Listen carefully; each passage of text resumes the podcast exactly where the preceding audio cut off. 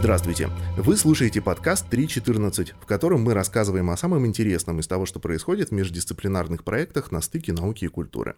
Меня зовут Михаил Харитонов. В этом выпуске подкаста Владлена Громова, художница, исследовательница, соосновательница творческого объединения инженеров и художников VA Lab и мастерских Tactic Studio. И Артем Парамонов, художник, специалист в области музейного проектирования, также сооснователь VA Lab и Tactic Studio. Здравствуйте. А, здравствуйте. Добрый день. Хочу воспользоваться э, случаем и передать вам э, большой привет от зрителей в Новосибирске, э, которые имели возможность видеть ваш объект. Криптографер, он выставлялся на выставке проекта Мера Хауса в 2020 году в ЦК-19. Довольно была интересная история. Мы вплотную пережили действия нечеловеческих агентов на этой выставке. Она открылась перед самым локдауном, потом выставка работала сама для себя в процессе локдауна, потом снова открылась, и э, я водил по этой выставке медиации, и могу сказать, что зрители, конечно, восприняли именно криптографер как э, гвоздь программы, вот поэтому э, с трехлетним запозданием хочу вам передать эту обратную связь. Хорошо, спасибо большое. Это на самом деле первый привет из Новосибирска по поводу нашего криптографа. Я очень рада, что есть э, какие-то отзывы и что он запомнился и пусть запоздалый, но пришел фидбэк по этому поводу. А, давайте поговорим о том, как вы пришли э, э, к технологическому искусству. А, каким образом вообще сформировалось у вас это желание э, реализовывать проекты именно в области Art and Science? Ну, вы знаете, это будет такой экскурс в историю, потому что пришли мы к технологическому искусству достаточно давно, ну, скажем, в 2009 году. А здесь можно сказать, что есть такое, как, как, как сказать, а, конфликт терминов технологическое искусство или science art. Конечно, мы а, в тот момент зацепились именно за Science Art, так Дмитрий Булатов позиционировал это направление, когда приехал к нам в Петрозаводск, где мы учились с Артемом вместе в школе молодого художника в медиацентре «Выход» и участвовали в проекте «Белое море Art and Science». Это был первый Art and Science проект в Петрозаводске, и он заключался в том, что художников, которые, в общем-то, не имели к этому отношения, а, пытались каким-то образом настроить для работы с учеными, для того, чтобы исследовать Белое море, такой феномен, а, северный природный феномен и достопримечательность природная, а, и исследовать его с разных сторон. И одним из э, приглашенных лекторов был Дмитрий Булатов, который рассказывал в тот момент о разных экспериментах в области биологии, э, художников, работающих вместе с учеными, об экспериментах э, в роботехнике и так далее. Это казалось, конечно, абсолютным безумием, потому что в тот момент предел эм, технологического искусства, которым мы занимались, это был видеоарт э, и фотография. И, конечно, очень трудно было поверить в то, что это в принципе возможно, потому что это какие-то невероятные исследования, бюджеты, оборудование и так далее. В тот момент э, Дмитрий Булатов представлял э, это все именно под таким лейблом Art and Science или Science Art. Э, я даже помню определение, э, которое он давал этому направлению. При этом, конечно, с оговоркой, что сам этот термин ему неприятен, э, потому что он уже слишком, ну, скажем так, заезжен. И мы э, в тот момент не думали о том, что это технологическое искусство. Конечно, мы э, зацепились за этот термин, поскольку э, это было самое впечатляющее, что мы видели, наверное, в искусстве с самого э, начала нашего обучения вообще интересов в этой области. И, собственно, с этого проекта, посвященному Белому морю, мы сделали объект «Физиологус», он назывался, про звуки э, камней, которые невозможно услышать а, без дополнительных инструментов. А, и началась наше увлечение или такая история в области техноарта и сайенс-арта. У вас э, довольно такая э, редкая, как мне кажется, по наблюдениям, история устойчивого взаимодействия вот в, вашей группе.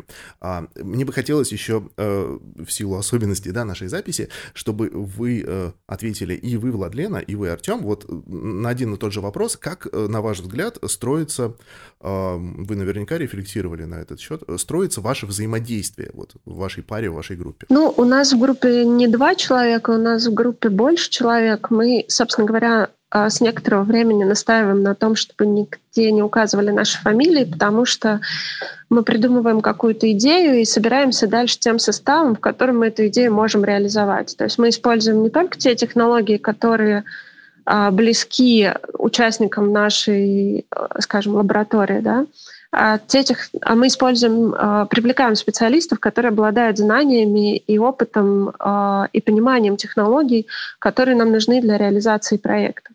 Соответственно, у нас есть какой-то такой минимальный состав. Это вот мы с Артемом и еще два инженера, Тимофей и Сергей.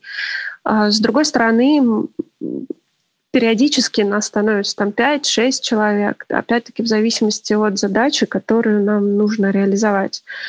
А, безусловно, ну, наши такие отношения, они строятся на том, что мы пред, предлагаем инженерам какую-то любопытную э, ситуацию, которая либо их вдохновляет, и они готовы дальше ее реализовывать, либо совсем не вдохновляет, и мы тогда про нее забываем. Естественно, в процессе реализации они вносят свои коррективы, э, свои предложения. У нас получается такой достаточно э, совместный проект, где у каждого есть свой вклад. Конечно, в любом случае остается поле такое идейное и философское за художниками, а технологическое за инженерами.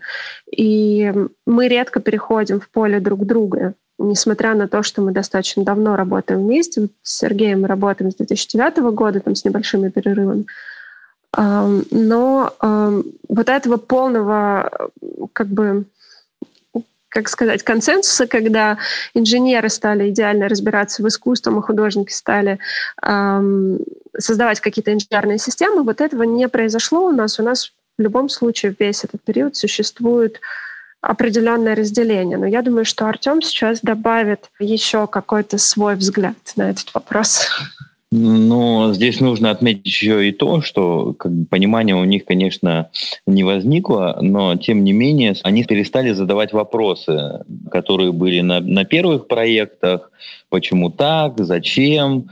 Ну, то есть э, все время пытались э, осмыслить э, наши концепции, наши идеи, осмыслить э, сильно с технологической стороны. Сейчас этого нет, они полностью доверяют. Даже в какой-то степени что-то предлагают свое. И иногда это, скажем, заходит, и мы это принимаем. И Влада об этом не говорит, но, скажем, у них нет еще вариации с нами не работать, и в чем наш плюс как команды, то, что мы давно работаем друг с другом, как на арт-проектах, так и на проектах, которые связаны как раз-таки там, с производством, скажем, сложных научно-интерактивных объектов. Поэтому вот у, нас и у нас есть э, всегда была а, рядом с нами сформированная материально-техническая база, имеется в виду там станки, осциллографы, вот это вот все. И это нам позволяет как бы делать с точки зрения технологичности сложные объекты. Спасибо. Как вам кажется, Артем, вот этот консенсус, о котором Владлена сейчас сказала, он вообще в принципе возможен и нужен ли он? А, если смотреть на нас, он возможен, вот, а, ну, конечно, нужен без него как бы а, работа не состоится. Только тогда, когда все участники команды, скажем так, а, понимают, к какому результату в данном случае к объекту искусства мы идем, только тогда и возможно, что получается тот самый объект э, искусства, который был на старте задуман. То же самое и касается не только, скажем, э, наших инженеров, которые с нами работают, то же самое касается и ученых, с которыми мы работаем. То есть мы же работаем и с институциями, с учеными, включаемся в их лаборатории, там, общаемся, вникаем э, в ту или иную род э, деятельности отдельного ученого. И вот именно только когда вот это вот не знаю, правильное слово тут, синестезия, есть, тогда как бы возможен результат. Без этого, как бы, мне кажется, что э, одна или другая часть будет страдать в объекте. Спасибо. А, давайте э, поговорим о том, как этот опыт да, взаимодействия между такими принципиально разными типами мышления, э, художниками и учеными, э, развивался на проекте «Новая антропология».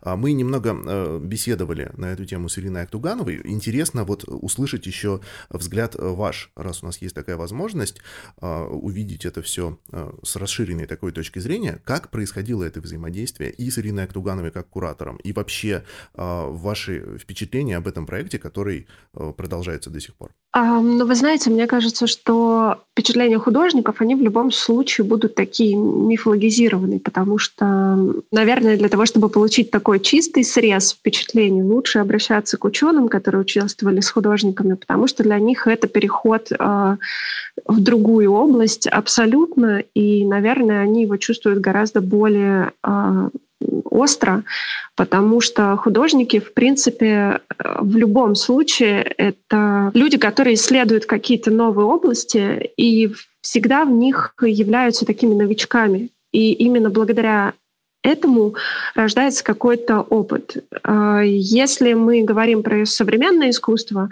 которое выходит там, в область социологии или любых экспериментов, там, связанных с перформансами, допустим, да, или каким-нибудь акционизмом, это в любом случае всегда такие э, выпады художника на чужую территорию. И в каком-то смысле это для него естественно.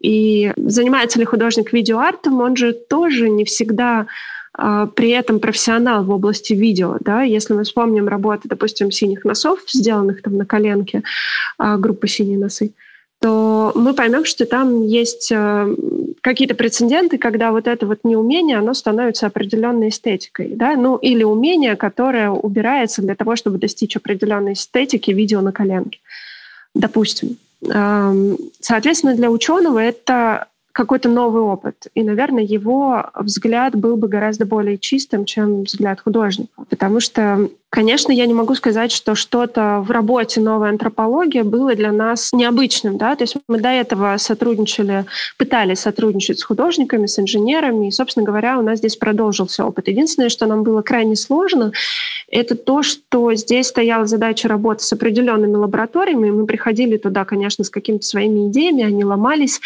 и нам приходилось создавать новые идеи прямо в там, в режиме реального времени. Это в каком-то смысле, э, мне кажется, такое свойство Art and Science, когда, может быть, если у тебя есть, допустим, доступ в лаборатории постоянный, то художник, конечно, может приходить со своими идеями. Но в целом, чаще всего э, Art and Science имеет несколько заказной характер. Да? У нас есть определенные лаборатории, мы можем работать только с вот теми темами, которые этим лабораториям интересные, которые как-то в них ложатся и так далее. А, безусловно, нам очень понравилось работать с Александром Журавлевым. Это генетик из лаборатории нейрогенетики Института физиологии имени Павлова в Колтушах.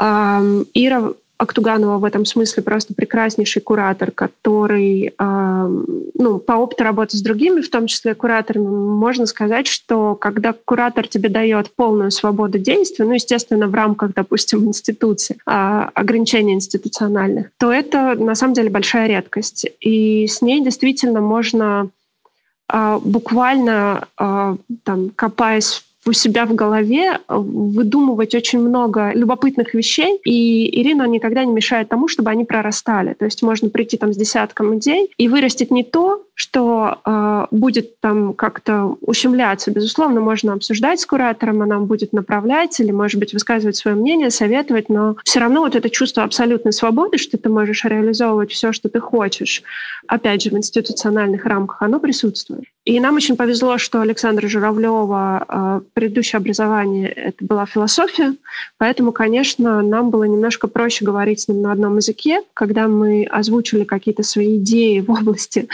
там э, генетики, он, конечно, практически сразу их подхватил, и более того, он внес э, туда свои собственные метафоры. Например, в нашей работе «Ткань жизни», э, где мы создавали такую инсталляцию, э, в основе которой э, легла аналитика, который сделал как раз Александр Журавлев. Он анализировал гомологии в генах э, человека и дрозофила. Это, собственно, модельный объект, с которым работает э, лаборатория. Э, я сейчас, наверное, не буду вдаваться в подробности, потому что там очень много деталей, но, тем не менее, нам удалось, допустим, в процессе этого исследования выявить минимальную последовательность нуклеотидов э, в разных генах человека и дрозофилы, которая содержит информацию, и при этом она является одинаковой и у человека, и у дрозофилы. И Александр Иванов придумал такую метафору, как атом эволюции. То есть в каком-то смысле мы нашли такой мельчайший элемент ДНК, который попадался в разных генетических последовательностях при а, анализе с помощью методов биоинформатики. Соответственно, работа, которая у нас получилась в итоге, в ткань жизни, да, она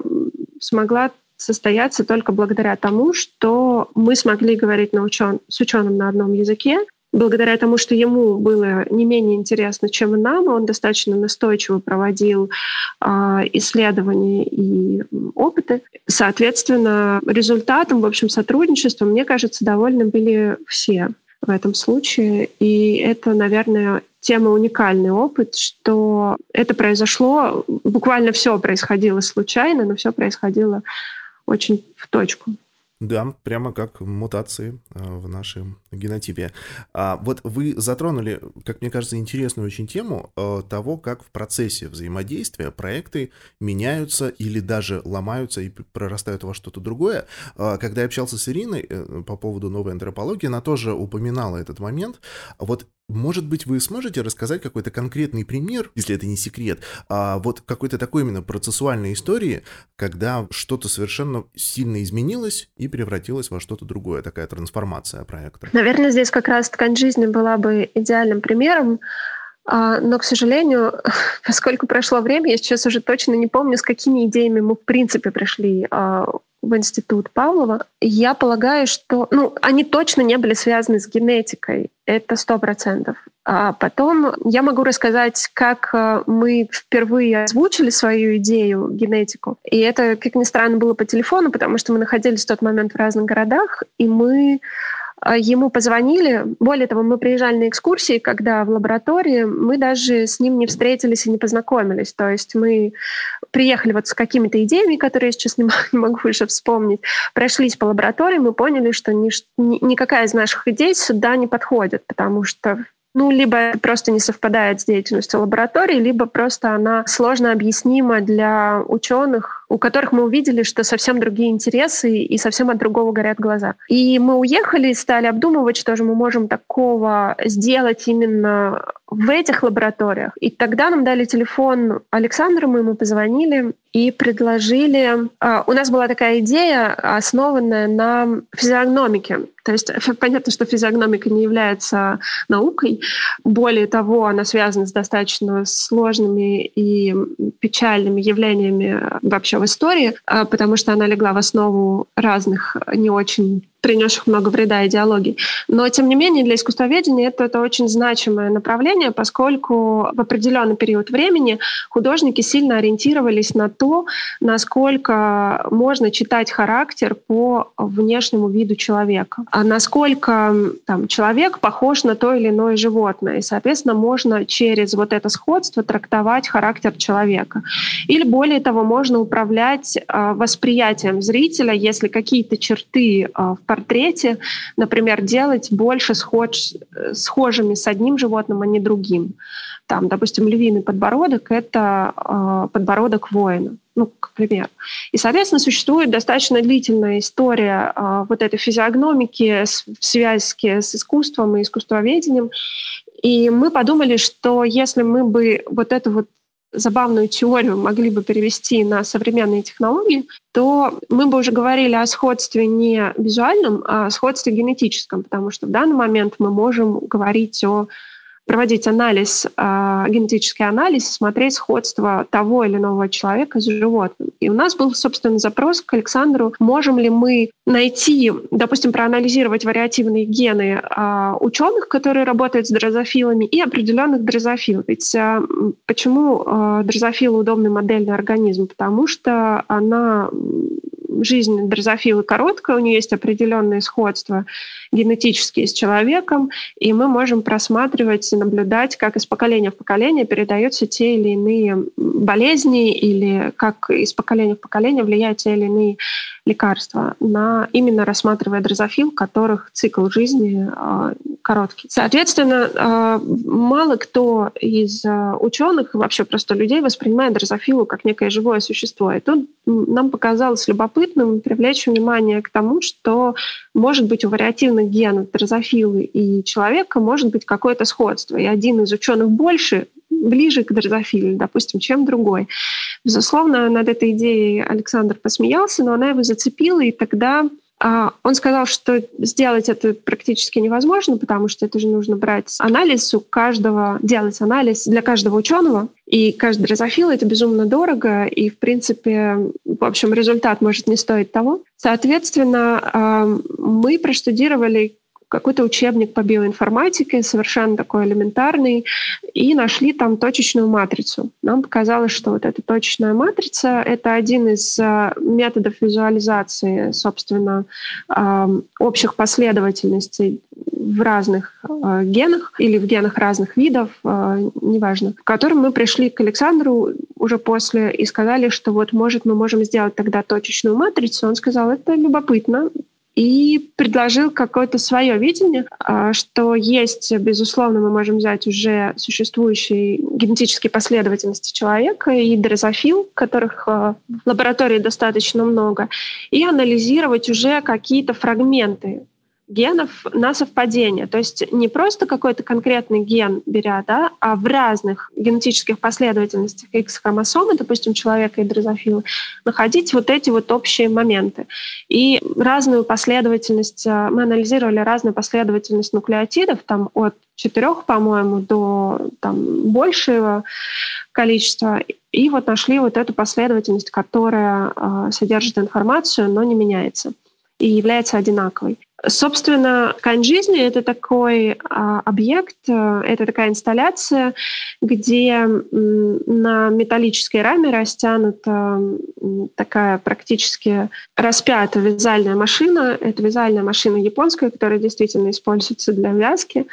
А, с помощью а, компьютера, то есть можно загружать изображение с помощью компьютера. Мы немножко адаптировали эту машину, добавив к ней разные механические элементы, шаговый мотор, а, немножко взломав программу и дописав свою, а, таким образом, что вот эта точная матрица, которая была создана в результате исследований Александра, совпадений, генетических совпадений человека и дрозофилы, она легла как бы в основу программы. И на этой металлической раме расположена также камера. Эта камера схватывает лицо человека. Этот элемент мы добавили для того, чтобы у нас была какая-то вариативность. И э, в зависимости от особенностей лица, это лицо человека сопоставляется с изображением дрозофила из библиотеки, которая загружена в компьютер инсталляции. И на основе вот этой точной матрицы выводится рисунок. Он в некотором смысле такой издевательский, потому что плюс-минус у нас у всех одинаковая получается. Это матрица, но а там от формы носа или прически может зависеть там плюс-минус две петли. И вязальная машина в режиме реального времени а, вяжет вот этот вот рисунок индивидуальный получается для каждого, плюс-минус две петли а, для каждого человека, попавшего в камеру из двух э, цветов ниток вяжет эту э, последовательность, эту матрицу. В каком-то смысле мы просто делаем такой новый символ, как раньше там на вязаных изделиях были там снежинки, еще какие-то другие символы, характерные для определенной территории или местности, где-то там олени, где-то медведи, а мы вяжем вот эту последовательность а, точечную матрицу да, совпадения человека и дрозофилы с элементами индивидуальности, которые, в общем-то, тоже можно использовать как такой визуальный символ, отражающий э, вот эту близость видовую, совершенно неосознаваемую нами ежедневно и там, в повседневности, близость человека и, и дрозофилы мы можем перевести вот в такой вот визуальный э, язык и делать из этого какие-то вязаные вещи машина это вяжет такие шарфики. Собственно, вся вот эта вот идея, которая она возникла, и а, от самого начала до самого конца, она вся формировалась под воздействием вот этого общения с художником, с куратором, а, в том числе, ну и внутри нашей команды, безусловно, потому что там тоже были какие-то определенные нюансы. Мы покупали одну машину, а, нам не удалось ее взломать, мы купили другую машину, соответственно, все формировалось в процессе. То есть еще на моменте там первой лекции о нашей идее, которая проходила в галерее 21 в Петербурге, мы понятия не имели, чем это все закончится. Да? То есть мы рассказывали о каком-то, о каких-то истоках идеи, но мы не могли точно сказать, что у нас будет в финале. Это все формировалось буквально в течение там, нескольких месяцев нашей совместной работы. А, спасибо, просто необыкновенно подробнейшее такое погружение. Я, если честно, не ожидал. А, и мне, как человеку, да, вот с бэкграундом а, молекулярного биолога, мне кажется, очень остроумной, да, вот это ваша первоначальная идея о родственности ученого, который ставит эксперименты над дрозофилой и э, самого этого ученого. А вот мне хочется задать снова вопрос вам обоим, перейдем к другой теме, э, про проект мастерских Tactic э, Studio. А что это за проект? Расскажите, пожалуйста, о нем. Tactic Studio — это коммерческий проект, который а, появился буквально, ну, уже сейчас почти два года назад.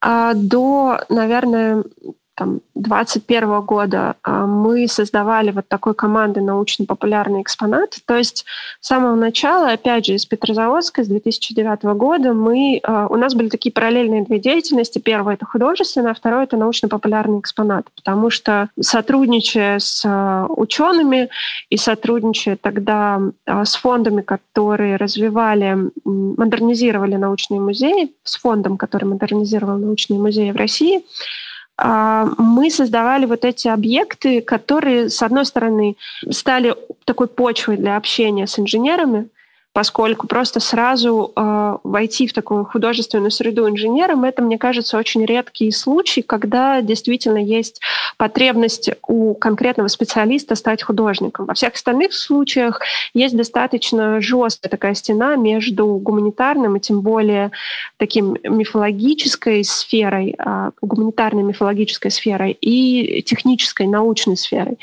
Соответственно, вот мы сближались с инженерами на почве создания научно-популярных экспонатов. В процессе уже работы над ними мы придумывали а, какие-то художественные объекты, которые были интересны всем. Соответственно, мы продолжали эту работу с научно-популярными объектами, работая и учась в разный период жизни в разных местах, собираясь только команды для того, чтобы эти объекты были реализованы. И вот в 2021 году э, мы смогли э, вместе а, с нашими партнерами организовать а, компанию Tactic Studio, которая, собственно, и занимается производством научно-популярных экспонатов, экспозиционного оборудования разного и э, уникальных интерьеров. То есть у нас есть определенная э, станочная материальная база, которая позволяет создавать э, конструкции которые ложатся в основу всех этих трех направлений. Сейчас, возможно, Артем добавит что-то еще. Ну,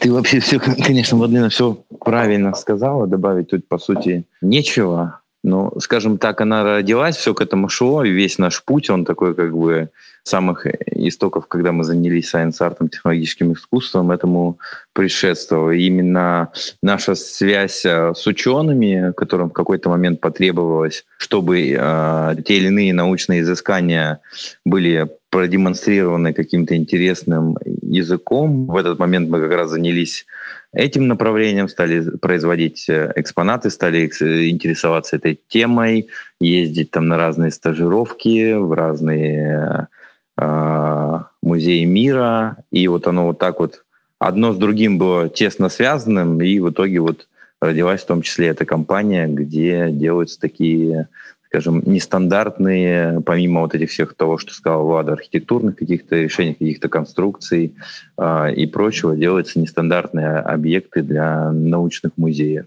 Которые демонстрируют именно науку, не делают из науки шоу, а реально ее демонстрируют. При этом э, достаточно простым языком и при этом да, соблюдая научную достоверность, скажем так. А, это и есть то, что да, называется музейным проектированием, по которому вы специалист. Ну, скажем, музейное проектирование это все-таки немножко другое. Оно включает э, более обширный перечень э, э, работ, аспектов и прочего. Здесь мы все-таки мы занимаемся в том числе а, музейным проектированием, но основная специализация все-таки на конкретных темах.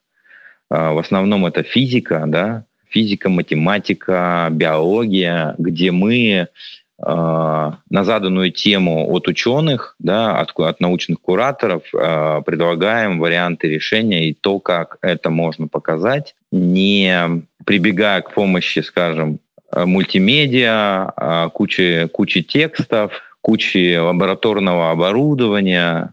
Скажем, мы такие э, научные коммуникаторы, которые не просто предлагают концепты, а их реализовывают в том числе. И получается, что это не просто э, популяризация науки, да, не просто какая-то научная иллюстрация, а вы, я так понимаю, действуете глубже и используете как раз свой опыт э, из проектов Art and Science, правильно? И это в том числе. Основная вообще, скажем так, мы ставим такую планку, чтобы те объекты, которые мы делаем, они были понятны человеку, там, который э, не знает о квантовой физике, но при этом, если придет там какой-нибудь доктор физических наук, э, чтобы этот объект э, его в том числе чем-то зацепил и, возможно, как бы заставил посмотреть на то или иное научное явление с другой стороны. Ну, вот как-то так. То есть там, скажем, в какой-то момент мы, когда делали объект э, для Политехнического музея на временной экспозиции «Россия делает сама», и когда мы делали плазму в высокочастотном разряде, один из объектов был – и множество зарубежных кураторов, коллег, которые приезжали и которые в этой тематике достаточно давно трудятся и работают э, э, и делают объекты для музеев, э, говорили нам про то, что, скажем, это не так просто, это нельзя. Там мировой опыт и практика показывает, что нельзя лабораторию перенести в музей, что это все должно быть максимально простое и, и в использовании в том числе, и в, в реализации.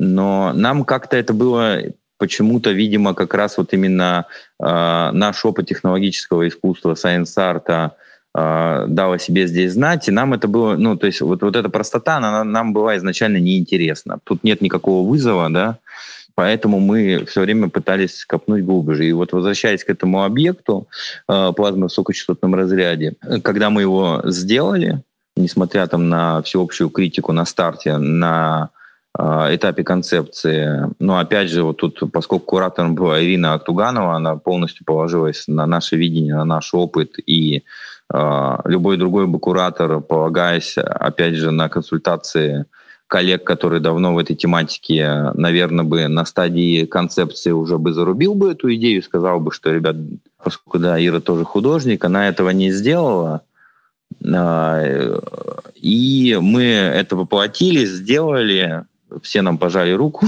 наши зарубежные коллеги были восхищены. Даже потом, когда там, через год мы были там, в музее в Варшаве, увидели, что они попробовали подобное реализовать. Я к чему это все подвожу? И на эту выставку пришел Фортов. Это, я не помню всех его регалий, но это основной э, человек, который занимается исследованиями э, в области плазмы. Это вот у нас как раз наши инженеры, наши ученые его лучше знают. И когда он это увидел, ну, его восхищению не было предела. То есть он там прям нас всех благодарил, сказал, что вы, вот, вы огромные молодцы, что вы не просто шарики, в, не просто плазму в шарике загоняете, как это принято во всех научных музеях, а вы идете дальше. И как бы вроде как бы одно и то же, да, с точки зрения визуальности, как бы плазма, она и как бы плазма, она везде плазма, да, но то, что мы в этой плазме э, демонстрируем там пылевой кристалл, да, плюс еще пытаемся это сделать так, как это, э, как выглядит полевой кристалл там в космосе, да, в невесомости и на Земле, они выглядят по-разному. И вот наша художественная идея была в том, что мы хотели как раз-таки сделать э, полевой кристалл в плазме не который на Земле, а который в космосе, как бы, и разными, скажем, техническими средствами этого добились. Вот. Ну, то есть, грубо говоря, вроде с одной стороны это объект, да, который как бы показывает то или иное научное явление, а с другой стороны этот объект, если бы там а, я не знаю, пришел к нему ученый, ученый изо дня в день прямо внутри музея мог бы с этим объектом работать, делать какие-то научные изыскания, там, писать диссертацию и делать различные опыты. Ну, то есть вот какие-то такие штуки. Там, вот. В музее космонавтики мы делали там плазменно-магнитогидродинамический двигатель. То есть объект, который не имеет, в принципе, ни в одном музее мира вы не встретите, потому что там у нас э, прям действующая модель двигателя, которая прям наглядно, вживую, все показывает, как это работает. Как работает то, что там в космосе нам не нужно много энергии, чтобы сдвинуть там статонную, статонный спутник там с орбиты. Ну, условно, я про вес я сейчас э, я тут могу плавать. И вот это вот все, оно как бы вот потихоньку-потихоньку вылилось вот в эту прекрасную компанию, которая занимается основное направление которой производство таких интересных объектов, в которые мы там включаем все возможные технологии, которые на данный момент э, известны и существуют. Естественно, не, не только там какие-то музейные стандартные. Большое спасибо, Артем. Наш тайминг уже э, подошел к концу. Э, на мой взгляд, мы осветили э, все темы, на которые хотелось поговорить. Хочу вам сказать огромное спасибо за то, что откликнулись и стали гостями нашего подкаста, и за такую подробную, очень увлекательную беседу. Вам спасибо, мы всегда рады. Да, спасибо большое за приглашение. Было очень приятно побеседовать. До свидания. Всего доброго. Вы слушали подкаст 3.14, в котором мы рассказываем о том, что происходит на стыке науки и культуры. Этот проект создан при поддержке Президентского фонда культурных инициатив.